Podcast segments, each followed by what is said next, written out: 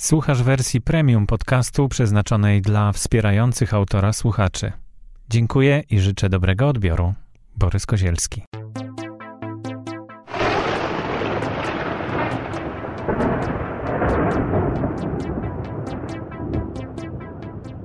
All we need to do is make sure we keep talking.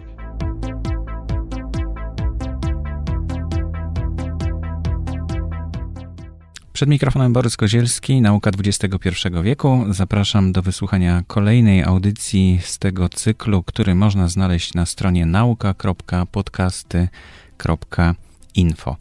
A dzisiaj moim gościem jest pani Anna Stroynowska-Czerwińska, która jest prezesem Stowarzyszenia Laureatów Diamentowego Grantu. Dzień dobry. Dzień dobry państwu.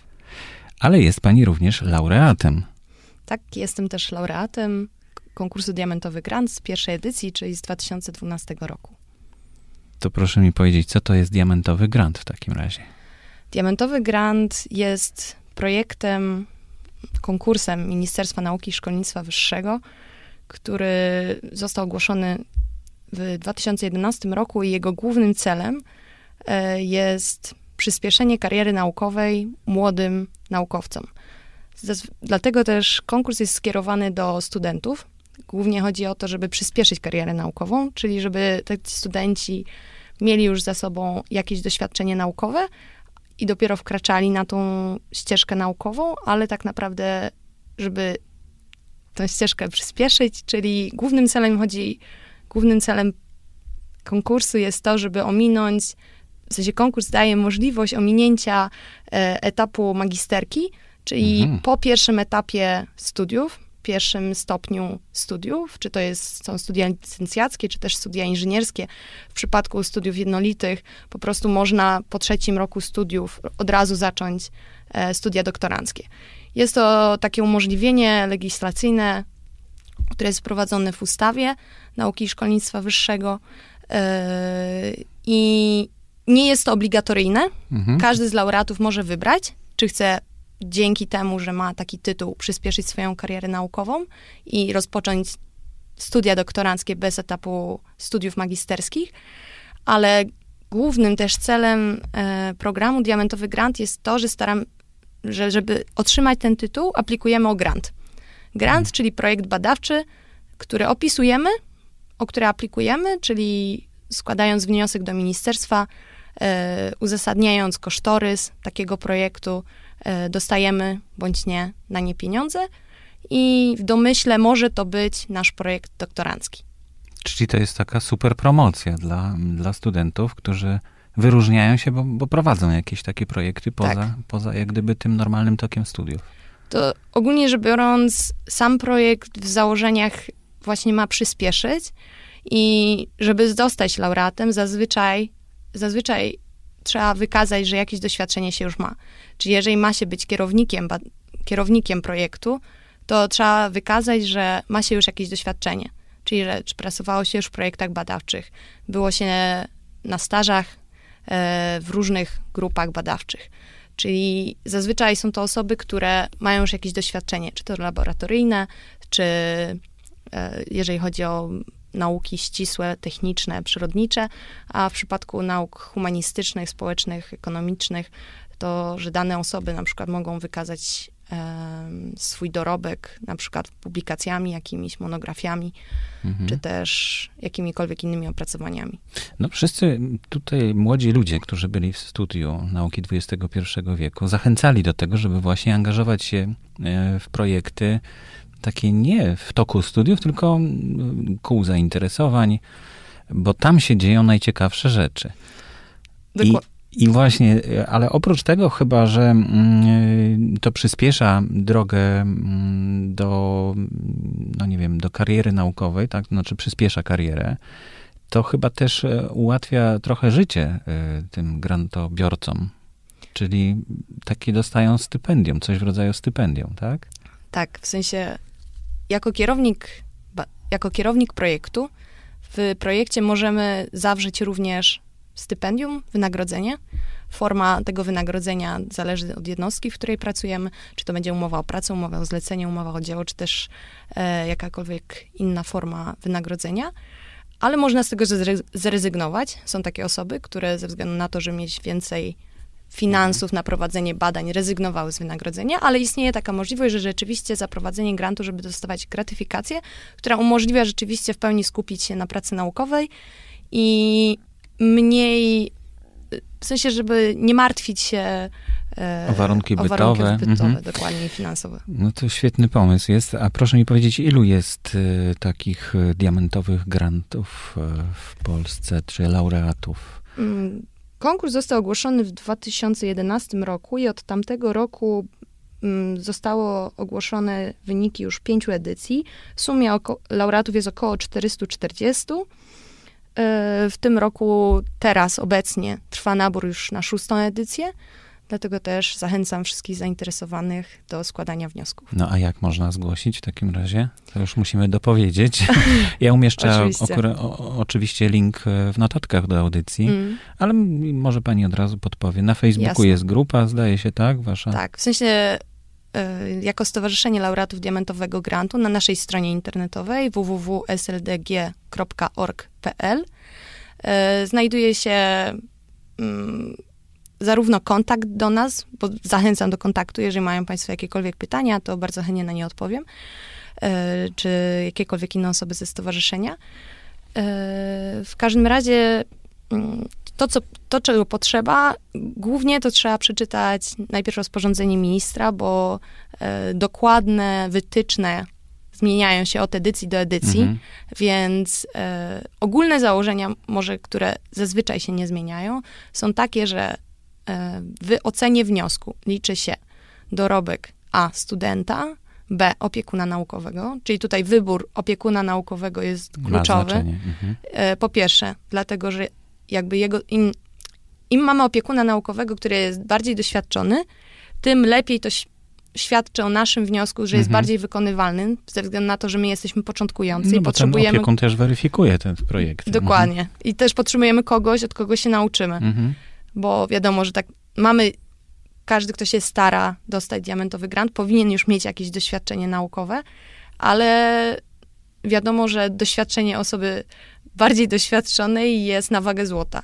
I dobry opiekun naukowy, wydaje mi się, że jest naprawdę bardzo ważnym czynnikiem, jeżeli nie najistotniejszym, zarówno dla rozwoju naszej kariery naukowej, jak i przebiegu samego projektu i jego efektów, wyników. Mhm. Bardzo ciekawie to wygląda, dlatego że dużo młodych ludzi potrzebuje takiego wsparcia, tak mi się wydaje, studentów, którzy trafiają na uczelnię, często rzeczywiście mają problem z tym, żeby coś do garnka włożyć. Tak się kojarzy studentów przecież. A w momencie, kiedy wykażą się, że no, robią coś fajnego i pod dobrym kierownictwem, no to no takie wsparcie wydaje się bardzo ciekawe i, i, i chyba dobre. Oczywiście, w sensie teraz jest bardzo dużo możliwości e, starania się o stypendia, żeby byt studenta był lepszy. W sensie, jeżeli ktoś jest dobrym studentem, to zazwyczaj nie musi się, co, coraz rzadziej musi się martwić o warunki mhm. bytowe, bo rodzajów stypendiów jest bardzo dużo, warto też je przeglądać, bo czasami ja sama dowiedziałam się o diamentowym, o diamentowym grancie od kolegi, który jest doktorantem. Więc się śmiałam, że ta pierwsza edycja to trochę był konkurs na konkurs, żeby w ogóle się o nim dowiedzieć. Mhm. Że czasami kwintesencją problemu jest to, żeby się dowiedzieć, że jakieś źródła finansowania istnieją, bo tak naprawdę obecnie studenci, którzy działają naukowo, którzy działają w kołach naukowych, mogą się starać o stypendia, czy to rektora, czy stypendia ministra nauki i szkolnictwa wyższego. To są zazwyczaj bardzo dobre stypendia, czy też mogą być jeszcze stypendia marszałka danego województwa, w danym mieście.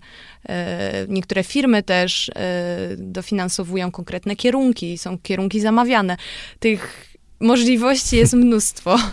Czyli spółdzielnie studenckie odchodzą do lamusa, tak? Już nie trzeba Szczerze pracować. Mówiąc, ja nie znam, więc... No właśnie, tak jakoś ucichło. Kiedyś to była wielka rzecz. W moich czasach, jak, jak student właśnie dostał się do spółdzielni studenckiej, to tam mógł niezłe pieniądze zarobić. I to I... był główny taki ja sposób finansowania.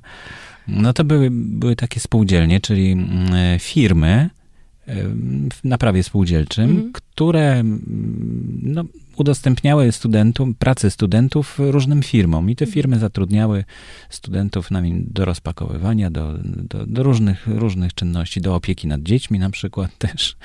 Okay. Także to, to chyba przestało istnieć i bardzo dobrze, bo, bo dzięki temu studenci mają więcej czasu na to, żeby studiować i, i, i coś robić w tym kierunku, w którym się kształcą. No dobrze, to czterysta ponad osób już z tego grantu skorzystało. I jak... W sensie cały czas mhm. korzysta, bo to Aha. też trzeba zwrócić, właśnie może zapomniałam powiedzieć, że Diamentowy Grant e, to jest nie tylko projekt Ministerstwa Nauki i Szkolnictwa Wyższego, który daje właśnie możliwość przyspieszenia kariery naukowej, ale to też jest grant. I przede wszystkim to jest grant, bo to jest to, co jest oceniane. Czyli nasz wniosek składa się, właśnie bo zaczęłam mówić o e, dorobku studenta, dorobku opiekuna, ale tak naprawdę gro punktów pochodzi z samego wniosku. Mhm. Czyli wniosek powinien być jak najlepiej przemyślany. Dobrze by było, żeby miał jakieś wyniki wstępne, które pokazują, że dana osoba na przykład posiada już jakieś umiejętności w danych technikach, albo że, że to nie jest projekt, który po prostu wymyśliła i która, który nie jest możliwy do zrealizowania. Szczególnie w naukach eksperymentalnych. Łatwo, łatwo, niełatwo. Można coś wymyślić, ale potem jak się dostanie na to pieniądze, to żeby je rozliczyć, trzeba to zrobić. Więc warto, jeżeli ktoś składa wniosek o grant, żeby, może nie to, że był pewny, bo nigdy nie ma pewności, że, no że, że coś wyjdzie, mhm. ale żeby miał chociaż przesłanki do tego, że, że, że jest w stanie rzeczywiście ten problem, który przedstawia jako ciekawy, taki, którym chce się zainteresować, żeby był w stanie potem go zrealizować. Bo w trakcie to już nie za bardzo można zmieniać chyba, tak? Czy, bo to... Wniosek jest, wniosek grantowy, czyli ten wniosek, który składamy na początku, jest integralną częścią umowy. Jeżeli cokolwiek chcemy zmieniać, musimy aneksować. Mhm. I rzeczywiście... Ale da się. Da się, da się, oczywiście. No bo jak okaże się, że jakaś ścieżka, którą chcieliśmy pójść, jest no, ślepą uliczką i to widać już po miesiącu badań na przykład, tak, tak.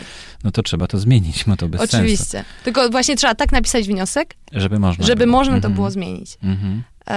Ja sama miałam taką sytuację, że w czerwcu dostałam grant, w sensie w marcu dostałam grant, w czerwcu podpisałam umowę, a we wrześniu wyszła publikacja o tym mhm. części jednego z zadań, które chciałam robić. Więc automatycznie no, nie było, nie było sensu, żebym kontynuowała mhm. dokładnie tą samą ścieżkę, która została opublikowana i została wykazana. Więc po prostu odpowiadając na bardzo podobne pytania, ale z wykorzystaniem trochę innych technik, yy, byłam w stanie rozliczyć grant. Mhm. To proszę mi opowiedzieć coś o tym, pani grancie, w takim razie. Jak to było? Co, co, co to był za temat? E, temat brzmiał, zabrzmi to pewnie dla większości y, y, jak kod, ale to były molekularne mechanizmy allelospecyficznej inhibicji ekspresji genów warunkujących choroby poliglutaminowe. No rzeczywiście. Trochę jak chińszczyzna. No, to właśnie nawet jak, nawet jak rodzinie opowiadam, to przez no to tak pierwsze pro, dwa czy trzy lata... Słowami, żo- proste żołnierskie słowa, bardzo proszę teraz opowiedzieć. Na chłopski rozum, żebyśmy e... zrozumieli. Projekt zakłada, projekt, w którym brałam udział, projekt, który złożyłam jako Diamentowy Grant, realizowałam w Laboratorium Biologii Molekularnej w Instytucie Chemii Bioorganicznej PAN w Poznaniu, pod kierownictwem profesora Włodzimierza Krzyżosiaka. I projekt dotyczył e, zbadania tego, jak działają oligonukleotydy, czyli takie króciutkie cząsteczki R N A. R N A mhm. to są, na pewno państwo część wiedzą D N A o D N A. Jakieś. D N A jest przepisywane na R N A. Mamy żeby powstało białko, czyli to, jak my wyglądamy, jaki mamy kolor włosów, mhm. oczy, to, że możemy trawić, nie wiem, cukier, mhm, to jest herbacie. Zapisane w D N A, tak? Tak, w sensie wszystkie białka, enzymy są zapisane w D N A. Znaczy że... tam jest taki wzór na powstawanie tego, tak? Tak, mhm. w sensie to jest informacja, nazwijmy kod, mhm. przepis, o, może taki przepis, przepis mhm. kucharski. Przepis kucharski, który jest przepisywany na język R N A, który... może być takim kucharzem, w sensie, że wykonuje zadania mhm. zawarte w y, książce mhm. kucharskiej, a białko to jest ta zupa, która powstaje mhm. w formie no, pięknie, już konkretnej... Pięknie, i to wytłumaczyła w prosty sposób. Chyba jeszcze nikt tego tak nie zrobił. Mhm. Dziękuję. Y, no i nazwijmy, że ta zupa, która jest tym białkiem, czyli efektem końcowym mhm. tej informacji zawartej w przepisie, y, to białko może nieść informacje o bardzo wielu rzeczach. Bo co też jest istotne, R N A też niesie pewne informacje, ale nie, nie będę teraz może o tym mówić. Skupię się może na, na tym, co podstawowe, czyli białko, czyli właśnie może nieść informacje o tym, jak mamy kolor oczu, kolor włosów, mhm. czy jesteśmy wysocy, czy właśnie możemy trawić cukier, czy i, i tego typu informacje. I choroby poliglutaminowe, którymi się zajmowałam, y, są to takie choroby bardzo rzadkie, występują populacji polskiej około raz na dziesięć tysięcy urodzeń, więc jest to rzadka choroba, ale jest jak na razie chorobą nieuleczalną.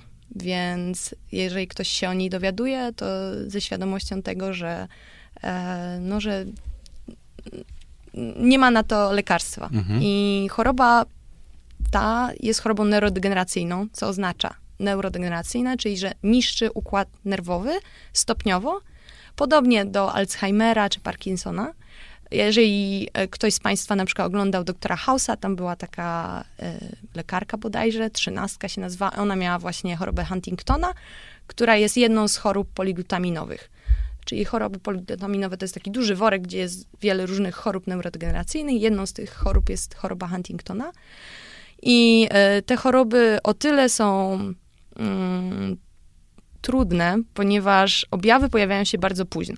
Zazwyczaj w czterdziestym, czterdziestym, pięćdziesiątym roku życia, czyli te osoby zazwyczaj już mają rodzinę, a choroba Aha. jest niestety dziedziczna. I jeżeli jedna osoba, jeżeli rodzic jeden jest chory, to... Yy, połowa dzieci będzie też tak. chora. I to jest ta świadomość, że jeżeli... Sama znam takie osoby z takich rodzin, co było też dużym doświadczeniem, jak do naszego laboratorium przyszła koleżanka. Człowiek pracuje w laboratorium, a nagle przychodzi ktoś, mhm. kto rzeczywiście się z tym spotyka na co dzień, bo jej tata jest chory. I to była taka sytuacja, że jak ona się dowiedziała, że tata jest chory, to była też pytanie dla niej, czy no ona właśnie. chce wiedzieć, mhm. czy jest, że jest chora. No chyba lepiej wiedzieć. Ostatecznie zrobiła badania i jest zdrowa. Więc to też jest a, niesamowite. I ona jest zdrowa wcześniej. I jej siostra mhm. jest zdrowa. Tak, tak, jak najbardziej to można. Tylko to jest pytanie, czy się chce.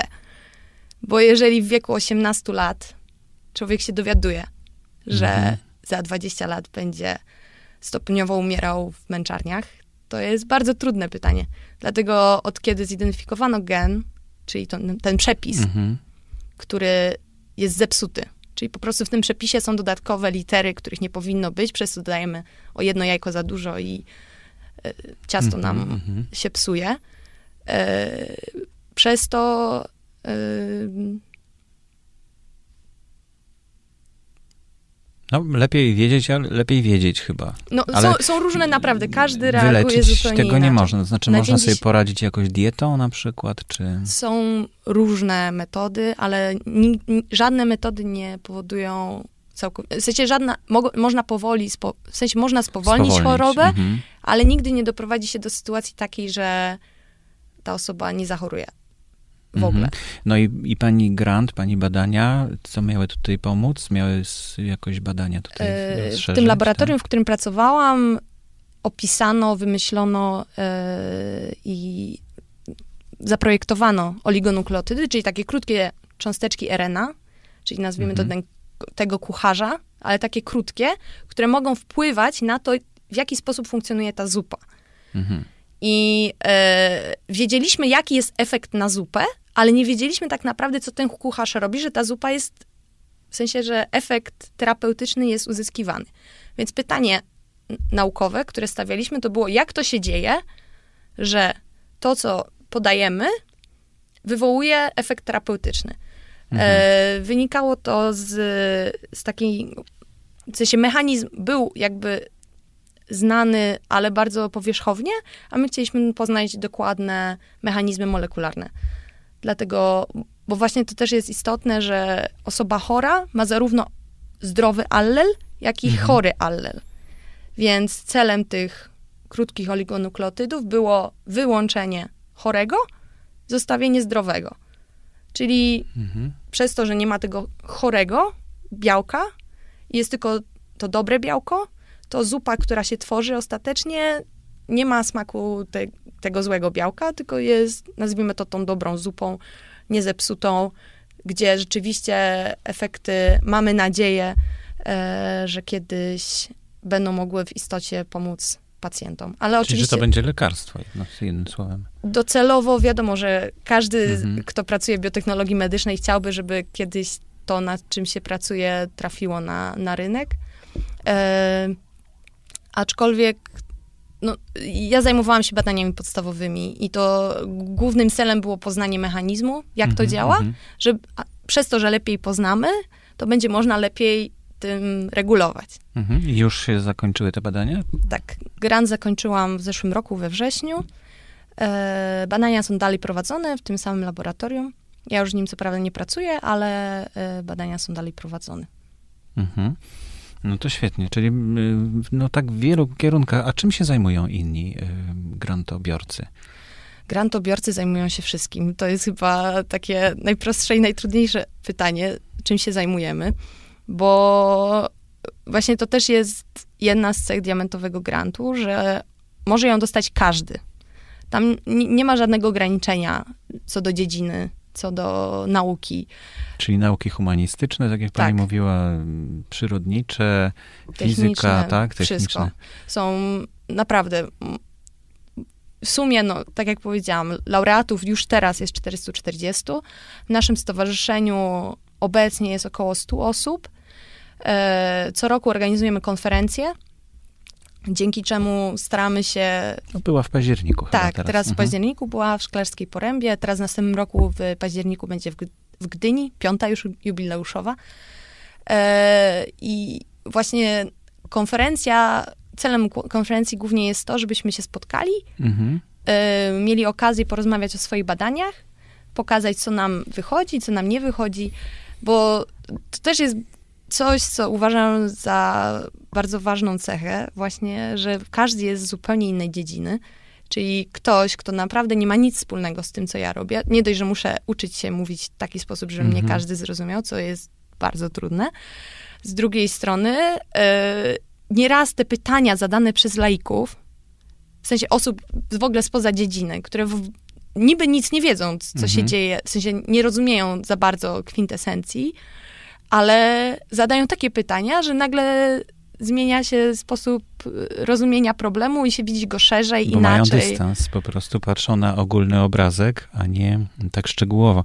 No dokładnie. To problem jest każdego badacza, czy każdej osoby, która wejdzie głęboko w temat, to zaczyna mówić specyficznym językiem, niezrozumiałym dla otoczenia, a jak potem się go zmusi do tego, żeby, żeby jednak mówił w sposób zrozumiały, no to nagle y, może dostać jakąś opinię z zewnątrz, takiego właśnie oglądacza, który powie, a w tym obrazku coś mi nie pasuje, prawda? I, dokładnie. I z takiego dystansu widać trochę inaczej niż od środka.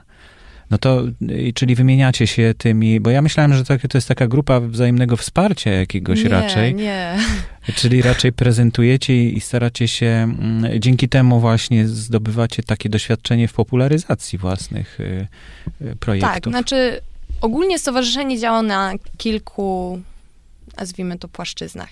Wiadomo, tą pierwszą podstawową jest integracja grona laureatów. Ale oczywiście żaden z laureatów nie jest zmuszony do tego, żeby być w stowarzyszeniu i przynależność, członkostwo w stowarzyszeniu jest rzeczą dobrowolną i zapraszamy wszystkich, ale oczywiście w wolności.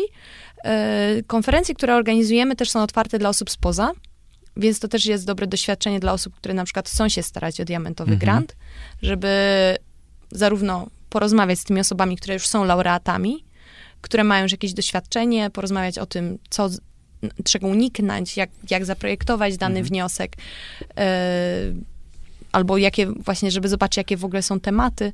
Ale ogólnie rzecz biorąc właśnie, czyli tą pierwszą płaszczyzną jest integracja całego, całej grupy laureatów.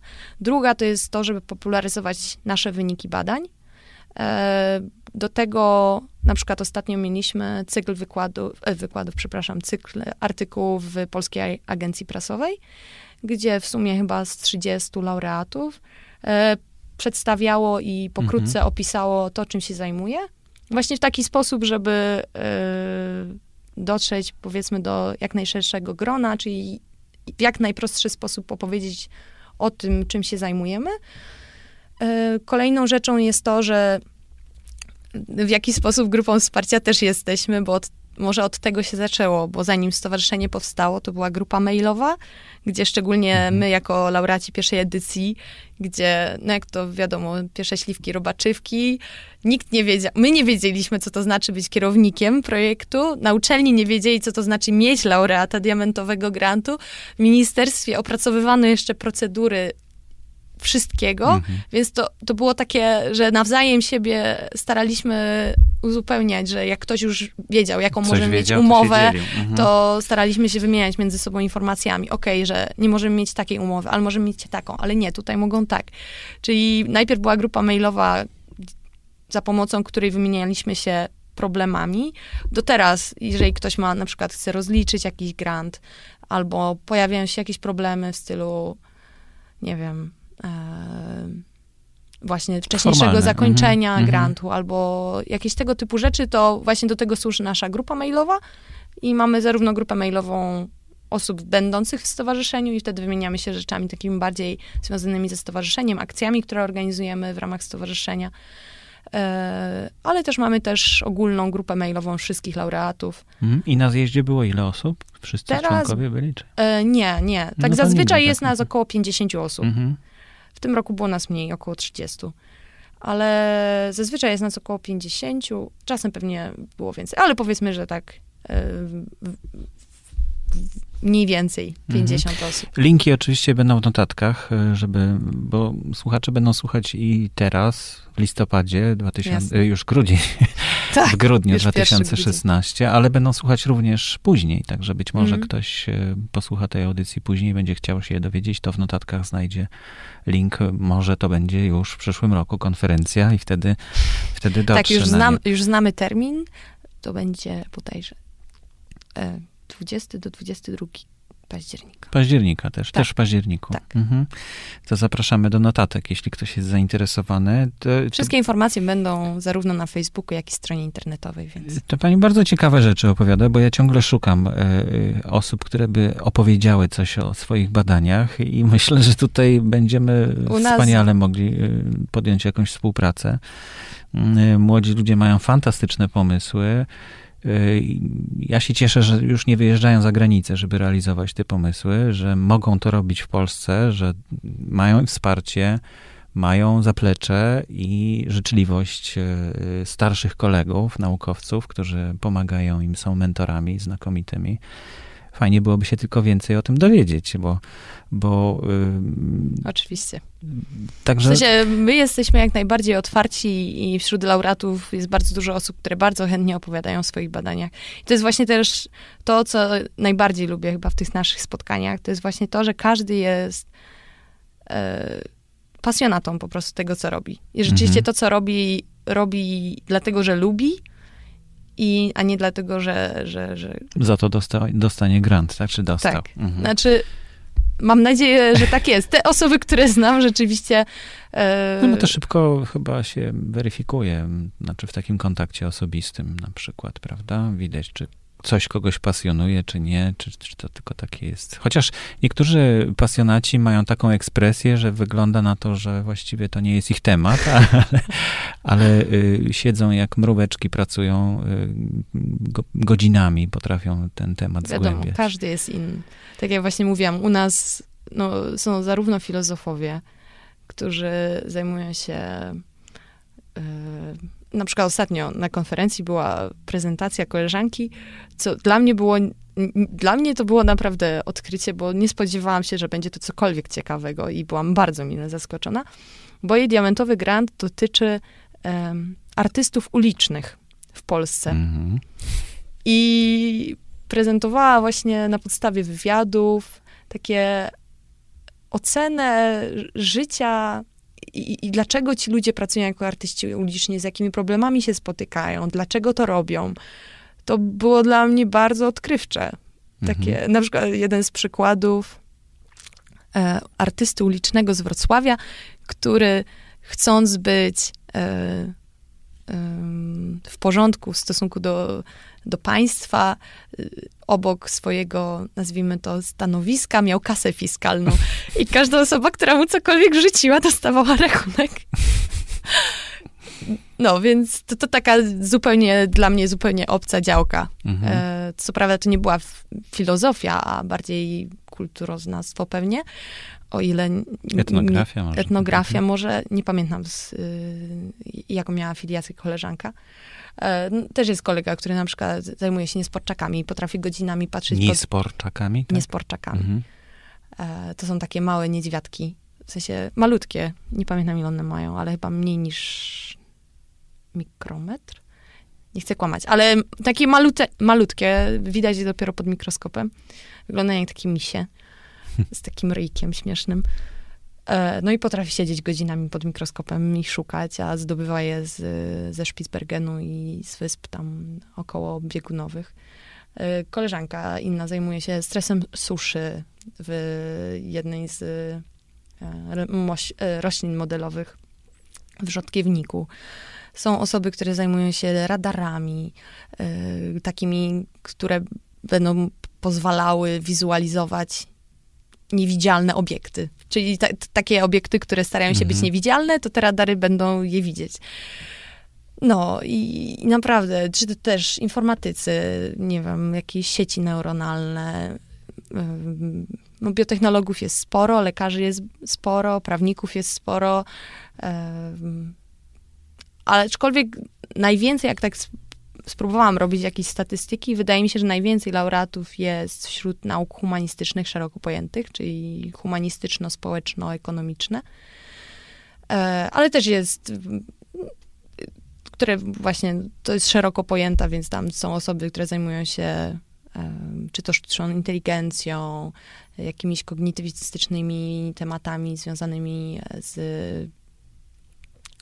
jakimiś możliwościami mózgu, czy dojrzewanie dzieci, ironia u dzieci. Te tematy są naprawdę bardzo zróżnicowane, więc tak naprawdę czymkolwiek człowiek się zajmuje, ale jest w stanie to przedstawić w ciekawy sposób, tak, żeby zaciekawić również recenzenta i przekonać go do tego, że dana osoba może rzeczywiście poprowadzić mhm. te badania samodzielnie. Bo oczywiście w idealnym, w idealnej sytuacji jest tak, że mamy mentora, który nas uczy być naukowcem. Aczkolwiek różnie to oczywiście bywa, dlatego też właśnie na to zwracam uwagę, że osoby, które chcą się starać o diamentowy grant, to kluczowe jest, kluczowym Opiekun. czynnikiem jest do, dobór takiego opiekuna naukowego, z którym naprawdę przez te wszystkie lata, kiedy będziemy prowadzić diamentowy grant, bo o tym chyba też jeszcze nie mówiłam, że diamentowy grant może trwać od od nie ma minimum do czterech mhm. lat. Więc były granty nawet rozpisywane na rok. Może niekoniecznie to było w naukach eksperymentalnych, ale e, takie granty jak najbardziej można właśnie zarówno na krótki, jak i dłuższy czas. Tutaj też dość ważnym wartością taką limitującą są środki, bo obecnie e, podzielono możliwość starania się jakby o dwa zasoby finansowe. Nauki humanistyczne, społeczne i ekonomiczne mogą się starać o sto osiemdziesiąt tysięcy na cały okres trwania projektu, czyli w zależności od kierownika rozpisuje tą mhm. kwotę na tyle miesięcy czy lat, ile potrzebuje. A y, nauki ścisłe, techniczne, przyrodnicze, gdzie wiadomo, że koszty są... Są to nauki znacznie bardziej kosztochłonne, bo najmniejsze... Przepraszam, czy to plastiki, które używam w laboratorium do hodowli komórek, nie komórek, to są naprawdę bardzo duże pieniądze, to możemy się starać o dwieście dwadzieścia tysięcy. Aczkolwiek to się zmieniło dopiero w tym roku, w zeszłym roku chyba już się zmieniło. Czyli jest druga edycja właśnie z rozróżnieniem na rodzaj nauki, którą się mhm. reprezentuje.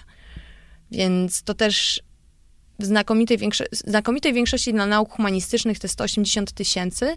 Ja nie mówię tutaj o badaniach jakichś takich interdyscyplinarnych, tylko takich, nazwijmy to właśnie, że wystarczy książka, biblioteka, internet, podróże, podróże mhm. kwerendy, kwerendy, kwerendy, kwerendy, tak. przepraszam, mhm. nie znam się. No tak, ale jak trzeba zbudować jakiś prototyp tak. albo no, coś... wyprodukować, no to, to, to są koszty, prawda? I, albo jakiś sprzęt sprowadzić, który jest drogi, bo jest właśnie no, świeżo dopiero wymyślony, a, tak, tak. a, a tego to dotyczy. No, to ma być rozwój, czyli, tak. czyli będą badania na, na przedmiotach, które są takiej najwyższej technologii obecnie. No, bardzo ciekawe rzeczy pani opowiada. Zaraz po audycji na pewno się będziemy umawiać na, na kolejne audycje, bo, bo myślę, że słuchacze również są zainteresowani tym, co młoda nauka wnosi do tej nauki dwudziestego pierwszego wieku, w naszym nowym wieku. I, i to są coraz ciekawsze rzeczy, coraz, coraz więcej ich jest i myślę, że to będzie dobry kierunek tej audycji. Mam nadzieję. No, mam, wśród laureatów też już są pierwsi doktorzy, w sensie osoby, mhm. które właśnie nie tylko ukończyły diamentowe granty, ale też obroniły tytuł doktora. Nawet mamy ostatnio dużym sukcesem nie, całego programu Diamentowy Grant. Jest to, że jeden z projektów Diamentowy Grant został opublikowany w Nature. Mhm. E, pierwszym autorem Przemek Mróz, e, który zajmował się galaktykami. Jaką, jakimś nowym rodzajem galaktyk. Ja niestety nie jestem specem. Z tego, co pamiętam, to był jakiś nowy rodzaj supernowej. E, w każdym razie opublikowano to w Nature, a Nature to jest najlepsze czasopismo z tych nauk e, przyrodniczych. No i ma pani kontakt do niego? Tak, oczywiście. To zaraz zadzwonimy w takim razie. Bardzo dziękuję za wizytę. Musimy ją skrócić, bo musimy tutaj dużo pogadać już poza audycją. Yy, takich rzeczy, które wpłyną na kolejne audycje, mam nadzieję. Yy, moim gościem była pani Anna Stroynowska-Czerwińska. Dziękuję bardzo. Prezes Stowarzyszenia Laureatów Diamentowego Grantu i też laureatka yy, takiego grantu. Ja nazywam się Borys Kozielski. Dziękuję za uwagę. Do usłyszenia.